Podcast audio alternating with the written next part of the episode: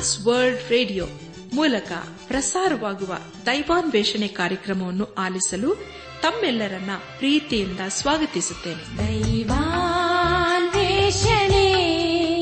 ದೈವಾನ್ವೇಷಣೆ ದೈವಾನ್ವೇಷಣೆ ದೈವಾನ್ವೇಷಣೆ. ಬನ್ನಿ ಪ್ರಿಯರೇ ದೇವರ ವಾಕ್ಯವನ್ನು ಧ್ಯಾನ ಮಾಡುವ ಮುನ್ನ ಕರ್ತನ ಸಮ್ಮುಖದಲ್ಲಿ ನಮ್ಮನ್ನು ನಾವು ತಗ್ಗಿಸಿಕೊಂಡು ನಮ್ಮ ಶಿರವನ್ನು ಭಾಗಿಸಿ ನಮ್ಮ ಕಣ್ಣುಗಳನ್ನು ಮುಚ್ಚಿಕೊಂಡು ದೀನತೆಯಿಂದ ಪ್ರಾರ್ಥನೆ ಮಾಡೋಣ.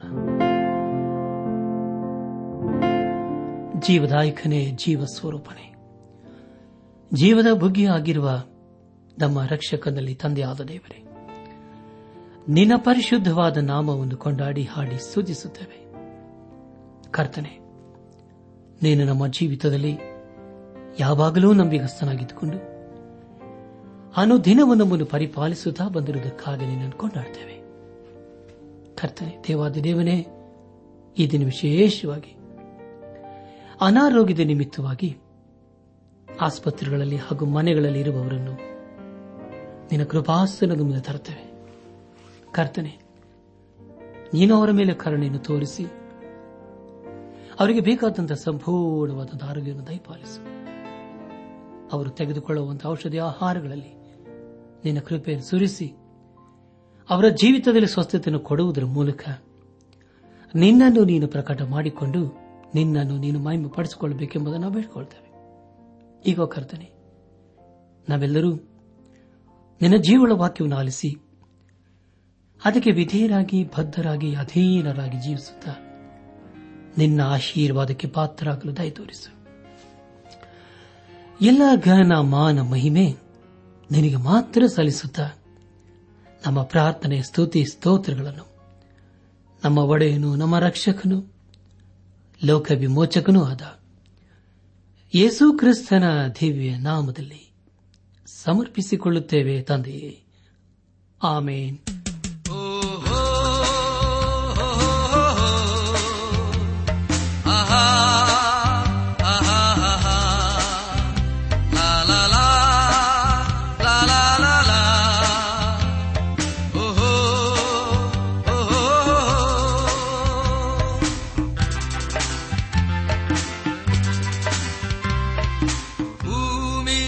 ಆಕಾಶವು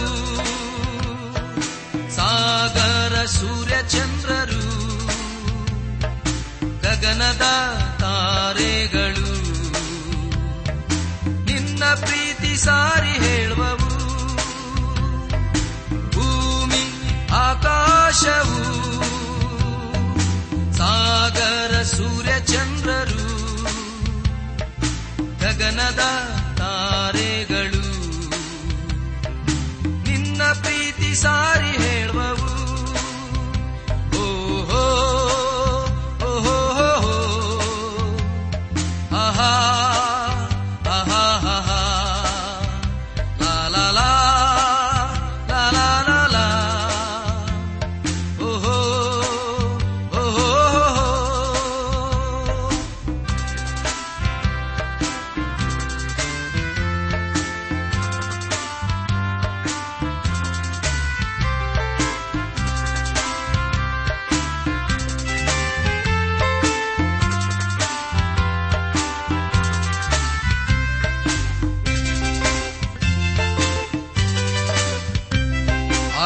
ಆಕಾಶವನ್ನು ಜ್ಞಾನದಿಂದಲೂ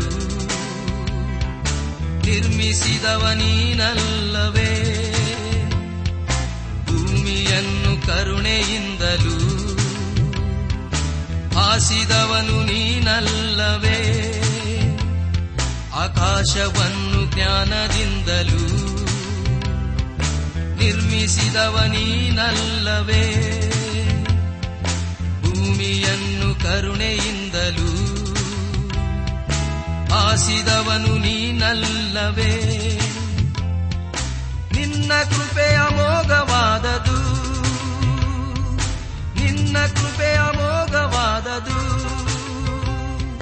ಭೂಮಿ, ಆಕಾಶವು, ಸಾಗರ, ಸೂರ್ಯ, ಚಂದ್ರರು, ಗಗನದ ತಾರೆಗಳು ನಿನ್ನ ಪ್ರೀತಿ ಸಾರಿ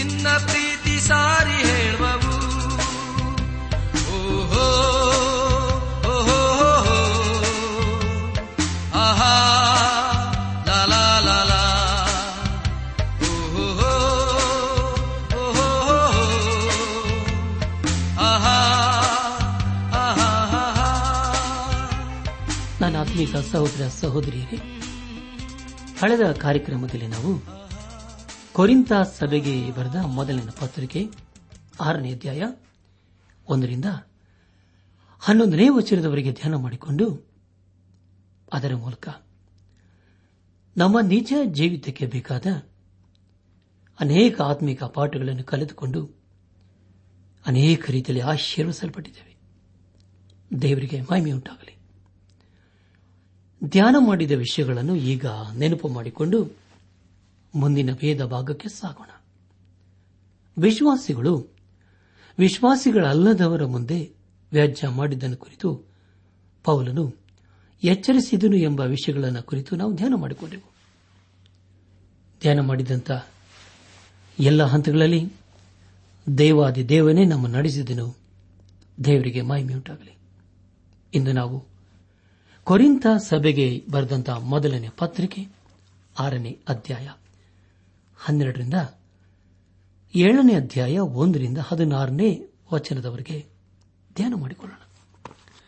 ಈ ವಚನಗಳಲ್ಲಿ ಬರೆಯಲ್ಪಟ್ಟಿರುವ ಮುಖ್ಯ ವಿಷಯಗಳು ಜಾರತ್ವವು ಅತಿ ಭಯಂಕರವಾದ ಪಾಪಕೃತ್ಯ, ದೇಹವು ಪಾಪಾತ್ಮನಿಗೆ ಅನುಕೂಲವಾದ ಗರ್ಭಗುಡಿಯಾಗಿರಬೇಕು ಎಂಬ ಬೋಧನೆ ಕೊರಿಂತದವರು ಹಾಕಿದ ಪ್ರಶ್ನೆಗಳಿಗೆ ಪೌಲನ ಉತ್ತರ ಎಂಬುದಾಗಿ. ಆರನೇ ಅಧ್ಯಾಯ ಹನ್ನೆರಡನೇ ವಚನವನ್ನು ಓದುವಾಗ, ಎಲ್ಲ ಕಾರ್ಯಗಳನ್ನು ಮಾಡುವುದಕ್ಕೆ ನನಗೆ ಸ್ವಾತಂತ್ರ್ಯವೇನೋ ಉಂಟು, ಆದರೆ ಎಲ್ಲವೂ ವಿಹಿತವಾಗಿರುವುದಿಲ್ಲ. ಎಲ್ಲ ಕಾರ್ಯಗಳನ್ನು ಮಾಡುವುದಕ್ಕೆ ನನಗೆ ಸ್ವಾತಂತ್ರ್ಯವುಂಟು ಆದರೆ ನಾನು ಯಾವುದಕ್ಕೂ ಒಳಗಾಗುವುದಿಲ್ಲ ಎಂಬುದಾಗಿ. ಪ್ರಿಯ ಬಂಧುಗಳೇ, ಒಬ್ಬ ವಿಶ್ವಾಸಿಯು ಬೇಕಾದರೆ ಎಲ್ಲಾ ಕಾರ್ಯಗಳನ್ನು ಮಾಡಬಹುದು. ಆದರೆ ಪೌಲನು ಒಂದು ಕಾರ್ಯವನ್ನು ಮಾತ್ರ ಕುರಿತು ತಿಳಿಸುತ್ತಾ ಇದ್ದಾನೆ. ಮುಂದೆ ನಾವು ಹದಿಮೂರನೇ ವಚನವನ್ನು ಓದುವಾಗ, ಭೋಜನ ಪದಾರ್ಥಗಳು ಹೊಟ್ಟೆಗಾಗಿಯೂ ಹೊಟ್ಟೆಯು ಭೋಜನ ಪದಾರ್ಥಗಳಿಗಾಗಿಯೂ ಅವೆ. ದೇವರು ಇದನ್ನು ಅವುಗಳನ್ನು ಕೂಡ ತೆಗೆದುಹಾಕುವನು. ಆದರೂ ದೇಹವು ಆದರಕ್ಕೋಸ್ಕರ ಇರುವಂತದಲ್ಲ ಕರ್ತನಿಗೋಸ್ಕರವಾಗಿದೆ.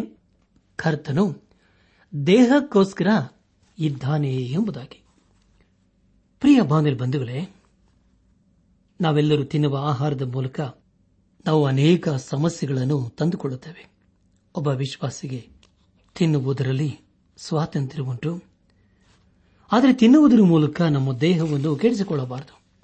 ಯಾಕಂದರೆ ಈ ದೇಹವು ದೇವರಿಗೆ ಸಂಬಂಧಪಟ್ಟದ್ದು ಎಂಬುದಾಗಿ ದೇವರು ವಾಕ್ಯ ತಿಳಿಸಿಕೊಡುತ್ತದೆ ಹದಿನಾಲ್ಕು ಮತ್ತು ಹದಿನೈದನೇ ವಚನಗಳನ್ನು ಓದುವಾಗ, ದೇವರು ಕರ್ತನನ್ನು ಎಬ್ಬಿಸಿದ್ದಲ್ಲದೆ ನಮ್ಮನ್ನು ತನ್ನ ಪರಾಕ್ರಮದಿಂದ ಎಬ್ಬಿಸುವನು.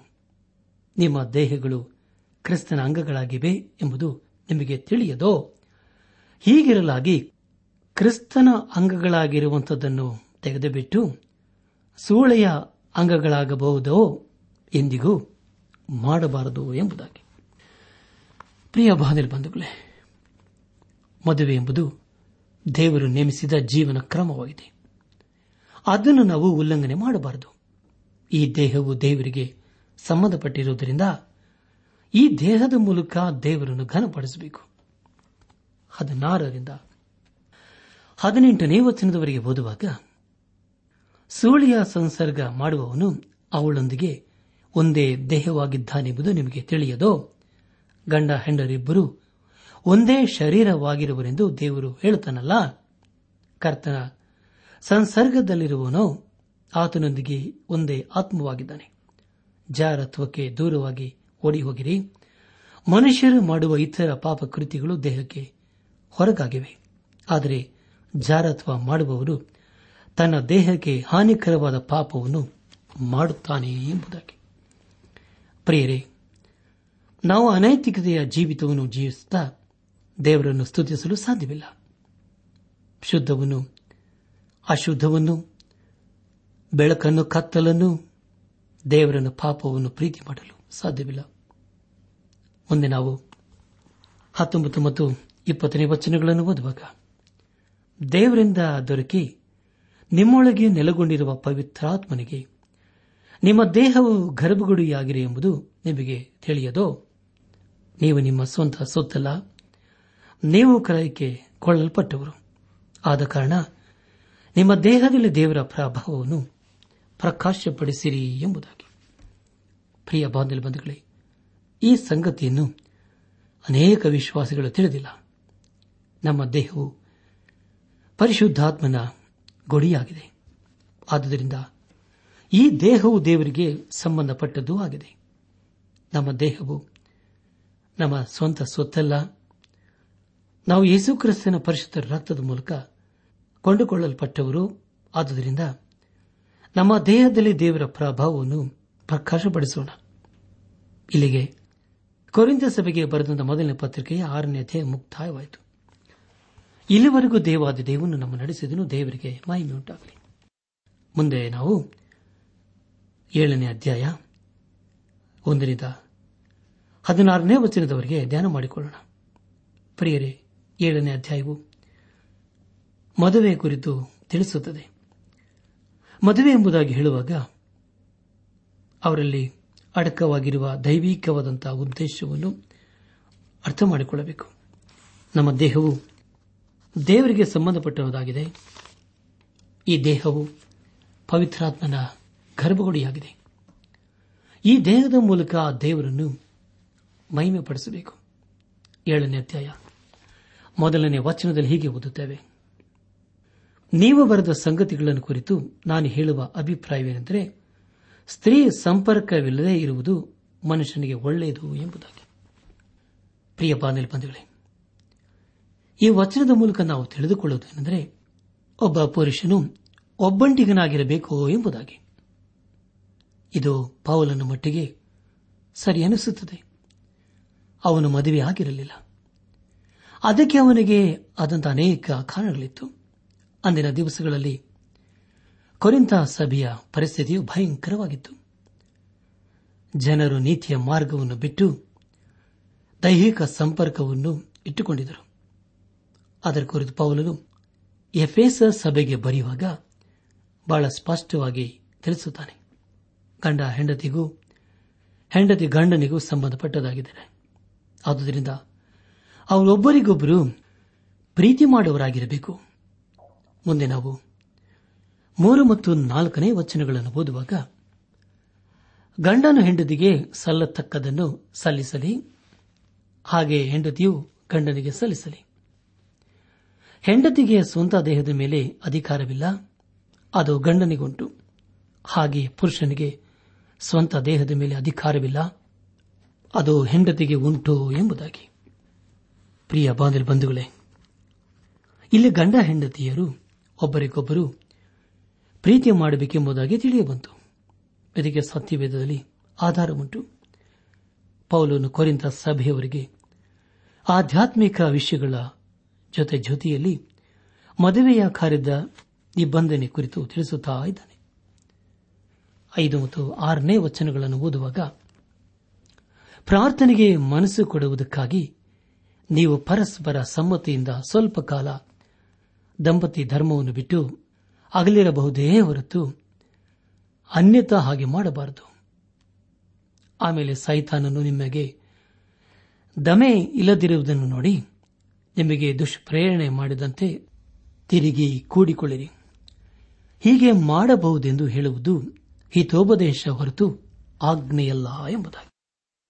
ಪ್ರಿಯ ಬಾನಿಲ್ ಬಂಧುಗಳೇ, ಇಲ್ಲಿ ಪೌಲನು ಹೇಳುವಂಥದ್ದು ಆಜ್ಞೆಯಲ್ಲ, ಆದರೆ ಜೀವನ ಕ್ರಮಕ್ಕೆ ತಿಳಿಸುವ ಒಂದು ಮಾತಾಗಿದೆ. ಏಳನೇ ವಚನವನ್ನು ಓದುವಾಗ, ನಾನಿರುವಂತೆಯೇ ಎಲ್ಲ ಮನುಷ್ಯರು ಇರಬೇಕೆಂಬುದು ನನ್ನ ಇಷ್ಟ. ಆದರೆ ಒಬ್ಬನು ಒಂದು ವಿಧವಾಗಿ, ಮತ್ತೊಬ್ಬನು ಇನ್ನೊಂದು ವಿಧವಾಗಿ ದೇವರಿಂದ ವರವನ್ನು ಹೊಂದಿಕೊಂಡಿದ್ದಾರೆ ಎಂಬುದಾಗಿ. ಪ್ರಿಯರೇ, ಪೌಲನು ಮದುವೆಯಾಗಿರಲಿಲ್ಲ. ಕರ್ತನ ಸೇವೆಯಲ್ಲಿ ಅನೇಕರು ಆ ಒಂದು ಸುಖ ಸಂತೋಷವನ್ನು ತ್ಯಾಗ ಮಾಡುತ್ತಾರೆ. ಆದರೆ ಮದುವೆ ಮಾಡಿಕೊಳ್ಳಬಾರದು ಎಂಬುದು ನಮ್ಮ ವಿಷಯವಲ್ಲ. ಆ ವಿಷಯವನ್ನು ಅಪಾರ್ಥ ಮಾಡಿಕೊಳ್ಳಬಾರದು. ಅಥವಾ ನಮ್ಮ ಅನುಕೂಲ ಅನಾನುಕೂಲಕ್ಕೆ ತಕ್ಕಂತೆ ಮಾತಾಡಬಾರದು.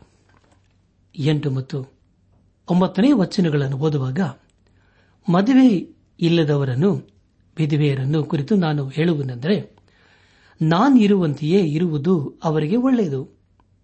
ಅವರು ದಮೆ ಇಲ್ಲದವರಾದರೆ ಮದುವೆ ಮಾಡಿಕೊಳ್ಳಲಿ. ಕಾಮಾತುರ ಪಡುವುದಕ್ಕಿಂತ ಮದುವೆ ಮಾಡಿಕೊಳ್ಳುವುದು ಉತ್ತಮವಷ್ಟೇ ಎಂಬುದಾಗಿ. ಪ್ರಿಯ ಬಾಂಧವ್ಯ ಬಂಧುಗಳೇ, ಇಲ್ಲಿ ಪೌಲನು ಹೇಳುವಂತ ಮಾತು ಸರಿಯಲ್ಲವೇ? ನಮ್ಮ ಧ್ಯಾನವನ್ನು ಮುಂದುವರೆಸಿ ಕೊರಿಂತ ಸಭೆಗೆ ಬರೆದಂತ ಮೊದಲನೇ ಪತ್ರಿಕೆ ಏಳನೇ ಅಧ್ಯಾಯ. ಹತ್ತು ಮತ್ತು ಹನ್ನೊಂದನೇ ವಚನಗಳನ್ನು ಓದುವಾಗ, ಮದುವೆ ಮಾಡಿಕೊಂಡಿರುವವರಿಗೆ ನನ್ನ ಅಪ್ಪಣೆ ಮಾತ್ರವಲ್ಲದೆ, ಕರ್ತನ ಅಪ್ಪಣೆಯು ಏನೆಂದರೆ, ಹೆಂಡತಿಯು ಗಂಡನನ್ನು ಬಿಟ್ಟು ಅಗಲಬಾರದು. ಒಂದು ವೇಳೆ ಅಗಲಿದರೂ ಪುರುಷ ಸಹವಾಸವಿಲ್ಲದೆ ಇರಬೇಕು. ಇಲ್ಲವೇ, ಗಂಡನ ಸಂಗಡ ಸಮಾಧಾನವಾಗಿರಬೇಕು ಮತ್ತು ಗಂಡನು ಹೆಂಡತಿಯನ್ನು ಬಿಡಬಾರದು ಎಂಬುದಾಗಿ. ಬಂಧುಗಳೇ, ಇಲ್ಲಿ ಪೌಲನು ಮದುವೆಯಾಗಿರುವವರಿಗೆ ಕೆಲವು ನಿಬಂಧನೆಗಳ ಕುರಿತು ತಿಳಿಸುತ್ತಾ ಇದ್ದಾನೆ. ವಿಶ್ವಾಸಿಗಳು ಎಂಬುದಾಗಿ ಹೇಳುವಾಗ, ಯೇಸು ಕ್ರಿಸ್ತನು ತನ್ನ ಸಭೆಯನ್ನು ಪ್ರೀತಿ ಮಾಡಿದ ಹಾಗೆ ನಾವೆಲ್ಲರೂ ನಮ್ಮ ಕುಟುಂಬದವರನ್ನು ಪ್ರೀತಿ ಮಾಡಬೇಕು. ನಮ್ಮ ಧ್ಯಾನವನ್ನು ಮುಂದುವರೆಸಿ ಹನ್ನೆರಡರಿಂದ ಹದಿನಾಲ್ಕನೇ ವಚನದವರೆಗೆ ಓದುವಾಗ ಬಿಕ್ಕಾದವರ ವಿಷಯದಲ್ಲಿ ಕರ್ತನ ಮಾತು ಇಲ್ಲವಾದರೂ ನನ್ನ ಅಭಿಪ್ರಾಯವೇನೆಂದರೆ, ಒಬ್ಬ ಸಹೋದರನಿಗೆ ಕ್ರಿಸ್ತ ನಂಬಿಕೆ ಇಲ್ಲದ ಹೆಂಡತಿ ಇರಲಾಗಿ ಆಕೆ ಅವನೊಂದಿಗೆ ಒಗತನ ಮಾಡುವುದಕ್ಕೆ ಸಮ್ಮತಿಸಿದರೆ ಅವನು ಆಕೆಯನ್ನು ಬಿಡಬಾರದು. ಒಬ್ಬ ಸ್ತ್ರೀಗೆ ಕ್ರಿಸ್ತ ನಂಬಿಕೆಯಿಲ್ಲದ ಗಂಡನಿರಲಾಗಿ ಅವನು ಆಕೆಯೊಂದಿಗೆ ಒಗತನ ಮಾಡುವುದಕ್ಕೆ ಸಮ್ಮತಿಸಿದರೆ ಆಕೆಯು ಅವನನ್ನು ಬಿಡಬಾರದು. ಯಾಕೆಂದರೆ ಕ್ರಿಸ್ತ ನಂಬಿಕೆ ಇಲ್ಲದ ಗಂಡನು ತನ್ನ ಹೆಂಡತಿಯಲ್ಲಿ ದೇವಜ್ಜನಕ್ಕೆ ಸಂಬಂಧಪಟ್ಟವನಾದನು. ಮತ್ತು ಕ್ರಿಸ್ತ ನಂಬಿಕೆ ಇಲ್ಲದ ಹೆಂಡತಿಯು ನಮ್ಮ ಸಹೋದರನಾದ ತನ್ನ ಗಂಡನಲ್ಲಿ ದೇವ ಜನಕ್ಕೆ ಸಂಬಂಧಪಟ್ಟವಳಾದಳು. ಹಾಗಲ್ಲದಿದ್ದರೆ ನಿಮ್ಮ ಮಕ್ಕಳು ಅಪವಿತ್ರರಾಗುತ್ತಿದ್ದರು. ಈಗಲಾದರೂ ಅವರು ದೇವ ಜನರಲ್ಲಿ ಸೇರಿದವರೇ ಆಗಿದ್ದಾರೆ ಎಂಬುದಾಗಿ. ಪ್ರಿಯರೇ, ಒಬ್ಬ ವ್ಯಕ್ತಿ ರಕ್ಷಿಸಲ್ಪಡದಿರುವ ಸ್ತ್ರೀಯನ್ನು ಮದುವೆಯಾದರೆ ಅಥವಾ ಒಬ್ಬ ಸ್ತ್ರೀ ರಕ್ಷಿಸಲ್ಪಡದ ಪುರುಷನನ್ನು ಮದುವೆಯಾದರೆ ಖಂಡಿತವಾಗಿ ಕುಟುಂಬಗಳಲ್ಲಿ ಅಪಾರ್ಥಗಳು, ಅಸಮಾಧಾನ, ಅಪನಂಬಿಕೆಯು ಉದ್ಭವವಾಗುತ್ತವೆ. ಕೊನೆಯದಾಗಿ ಕೊರಿಂತ ಸಭೆಗೆ ಬರೆದಂತಹ ಮೊದಲನೇ ಪತ್ರಿಕೆ ಏಳನೇ ಅಧ್ಯಾಯ ಹದಿನೈದು ಮತ್ತು ಹದಿನಾರನೇ ವಚನಗಳನ್ನು ಓದುವಾಗ, ಆದರೆ ಕ್ರಿಸ್ತ ನಂಬಿಕೆ ಇಲ್ಲದವನು ಅಗಲಬೇಕೆಂದಿದ್ದರೆ ಅಗಲೇ ಹೋಗಲಿ. ಇಂಥ ಸಂದರ್ಭಗಳಲ್ಲಿ ಕ್ರೈಸ್ತ ಸಹೋದರನಾಗಲಿ, ಸಹೋದರಿಯಾಗಲಿ ಬದ್ಧರಲ್ಲ. ಸಮಾಧಾನದಲ್ಲಿ ಇರಬೇಕೆಂದು ದೇವರು ನಮ್ಮನ್ನು ಕರೆದಿದ್ದಾನೆ. ಎಲೆ ಸ್ತ್ರೀಯೇ, ನಿನ್ನ ಗಂಡನನ್ನು ರಕ್ಷಿಸುವಿಯೋ? ಏನೋ ನಿನಗೇನು ಗೊತ್ತು? ಎಲೆ ಪುರುಷನೇ, ನಿನ್ನ ಹೆಂಡತಿಯನ್ನು ರಕ್ಷಿಸುವಿಯೋ ಏನೋ ನಿನಗೇನು ಗೊತ್ತು ಎಂಬುದಾಗಿ. ಪ್ರಿಯ ಬಾಂಧವ ಬಂಧುಗಳೇ, ಅನೇಕರು ರಕ್ಷಿಸಲ್ಪಡದೆ ಇರುವವರನ್ನು ಮದುವೆಯಾಗುತ್ತಾರೆ. ಅದಕ್ಕೆ ಅನೇಕ ಕಾರಣಗಳು ಪರಿಸ್ಥಿತಿಗಳು ಇರುತ್ತವೆ. ಸರಿ, ಅದು ಏನೇ ಇರಲಿ. ರಕ್ಷಿಸಲ್ಪಡದೇ ಇರುವವರನ್ನು, ರಕ್ಷಿಸಲ್ಪಟ್ಟವರು ಅವರನ್ನು ಯೇಸು ಕ್ರಿಸ್ತನ ಕಡೆಗೆ ನಡೆಸಬೇಕು. ಆದರೆ ಅದು ಅಷ್ಟು ಸುಲಭವಾದಂತಹ ಸಂಗತಿಯಲ್ಲ. ಒಂದು ವೇಳೆ ಆ ವ್ಯಕ್ತಿ ಕ್ರಿಸ್ತನ ಕಡೆಗೆ ಬರಬಹುದು, ಬಾರದೇ ಇರಬಹುದು. ಆದುದರಿಂದ ಇಂಥ ತೀರ್ಮಾನಗಳನ್ನು ಮಾಡುವುದರ ಮೂಲಕ ನಾವು ಅನೇಕ ಸಮಸ್ಯೆಗಳಿಗೆ ಗುರಿಯಾಗ್ತವೆ. ಇಂತಹ ಕಾರ್ಯಗಳನ್ನು ಮಾಡೋದಕ್ಕೂ ಮುಂಚಿತವಾಗಿ ನಮ್ಮ ಆಲೋಚನೆಗಳನ್ನು, ನಮ್ಮ ಪ್ರಯತ್ನಗಳನ್ನು ದೇವರಿಗೆ ಒಪ್ಪಿಸಿಕೊಡಬೇಕು. ಆಗ ಆತನು ಖಂಡಿತವಾಗಿ ತನ್ನ ಚಿತ್ತಕ್ಕನುಸಾರವಾಗಿ ತನ್ನ ಮಾರ್ಗಗಳನ್ನು ಪ್ರಕಟ ಮಾಡುತ್ತಾನೆ. ಸತ್ಯವೇದಲ್ಲಿ ಏಷಾಯ್ ಪ್ರವಾದನೆ ಗ್ರಂಥ ಐವತ್ತೈದನೇ ಅಧ್ಯಾಯ ಎಂಟು ಮತ್ತು ಒಂಬತ್ತನೇ ವಚನಗಳಲ್ಲಿ ಹೀಗೆ ಓದುತ್ತವೆ, ಯಹೋವನು ಹೀಗನ್ನುತ್ತಾನೆ, ನನ್ನ ಆಲೋಚನೆಗಳು ನಿಮ್ಮ ಆಲೋಚನೆಗಳಲ್ಲ, ನಿಮ್ಮ ಮಾರ್ಗಗಳು ನನ್ನ ಮಾರ್ಗಗಳಲ್ಲ. ಭೂಮಿಯ ಮೇಲೆ ಆಕಾಶವು ಎಷ್ಟು ಉನ್ನತವೋ, ನಿಮ್ಮ ಮಾರ್ಗಗಳಿಗಿಂತ ನನ್ನ ಮಾರ್ಗಗಳು, ನಿಮ್ಮ ಆಲೋಚನೆಗಳಿಗಿಂತ ನನ್ನ ಆಲೋಚನೆಗಳು ಅಷ್ಟು ಉನ್ನತವಾಗಿವೆ ಎಂಬುದಾಗಿ. ಹೌದು ಪ್ರಿಯರೇ. ದೇವರ ಆಲೋಚನೆಗಳು ಯಾವಾಗಲೂ ಉನ್ನತವಾಗಿಯೇ ಇರುತ್ತವೆ. ಆದುದರಿಂದ ಉನ್ನತನಾದ ದೇವರ ಹಸ್ತಕ್ಕೆ ನಮ್ಮ ಜೀವಿತವನ್ನು ಒಪ್ಪಿಸಿಕೊಟ್ಟು ನಾವು ಸಾಗುವಾಗ ಆತನೇ ತನ್ನ ಚಿತ್ತಕ್ಕನುಸಾರವಾಗಿ ನಮ್ಮನ್ನು ರೂಪಿಸಿ, ನಮ್ಮನ್ನು ಆಶೀರ್ವದಿಸಿ, ನಮ್ಮನ್ನು ಎಲ್ಲಾ ಸ್ಥಿತಿಗತಿಗಳಲ್ಲಿ ಕೈ ಹಿಡಿದು ನಡೆಸುತ್ತಾನೆ. ಈ ಸಂದೇಶವನ್ನು ಆಲಿಸುತ್ತಿರುವ ನನ್ನ ಆತ್ಮಿಕ ಸಹೋದರ ಸಹೋದರಿಯರೇ ದೇವರ ವಾಕ್ಯವನ್ನು ಕೇಳಿಸಿಕೊಂಡಿದ್ದೇವೆ. ಅದಕ್ಕೆ ನಮ್ಮ ಪ್ರತಿಕ್ರಿಯೆ ಏನಾಗಿದೆ? ನಾವು ಆಡುವಂತ, ಮಾಡುವಂತ ಎಲ್ಲಾ ಕೆಲಸ ಕಾರ್ಯಗಳಲ್ಲಿ ದೇವರಿಗೆ ಮಹಿಮೆಯಾಗಬೇಕು. ಹಾಗೆ ದೇವರಿಗೆ ಮಹಿಮೆಯಾಗಬೇಕಾದರೆ ಮೊಟ್ಟ ಮೊದಲಾಗಿ ನಮ್ಮ ಜೀವಿತವನ್ನು ದೇವರಿಗೆ ಸಮರ್ಪಿಸಿಕೊಳ್ಳಬೇಕು.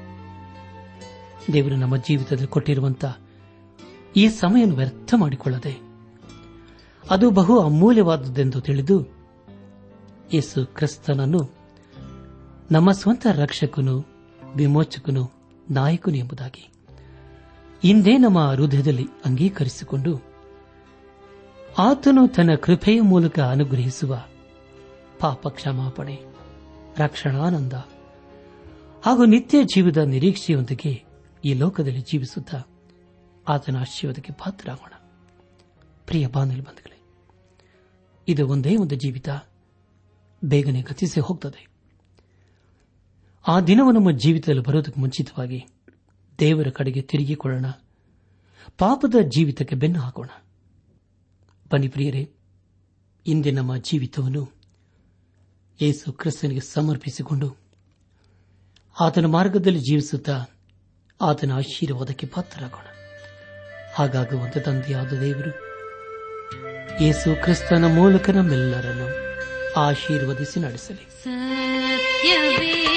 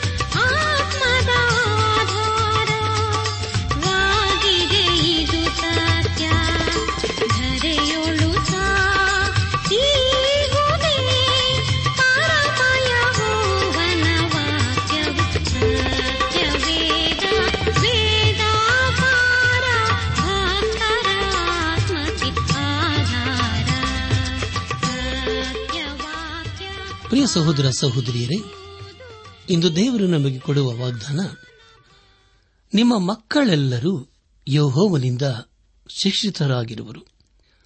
ಅವರಿಗೆ ಅಧಿಕ ಸುಕ್ಷೇಮವಾಗುವುದು ಧರ್ಮವೇ ನಿನಗೆ ಆಧಾರ. ಏಷಾಯ ಐವತ್ತು ನಾಲ್ಕು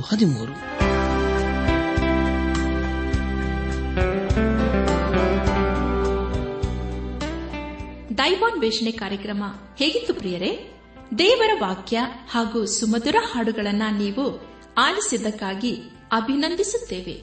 ನಾವು ಪ್ರಸಾರ ಮಾಡುವ ಹಾಡುಗಳು ನಿಮಗೆ ಮೆಚ್ಚುಗೆಯಾದರೆ ನಮಗೆ ತಿಳಿಸಿರಿ. ನಮ್ಮ ಹಾಡಿನ ಪುಸ್ತಕ ಬೇಕಾದಲ್ಲಿ ಈ ದಿನವೇ ಪತ್ರ ಬರೆಯಿರಿ ಅಥವಾ ದೂರವಾಣಿ ಸಂಖ್ಯೆಗೆ ಕರೆ ಮಾಡಿ.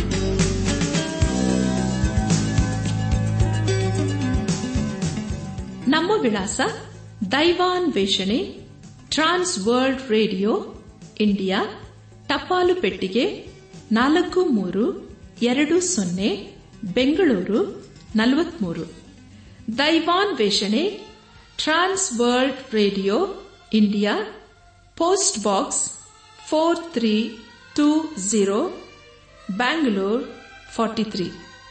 ದೂರವಾಣಿ ಸಂಖ್ಯೆ ಒಂಬತ್ತು ಎಂಟು ನಾಲ್ಕು ಐದು ಆರು, ಒಂದು ಆರು, ನಾಲ್ಕು ಒಂದು ಎರಡು.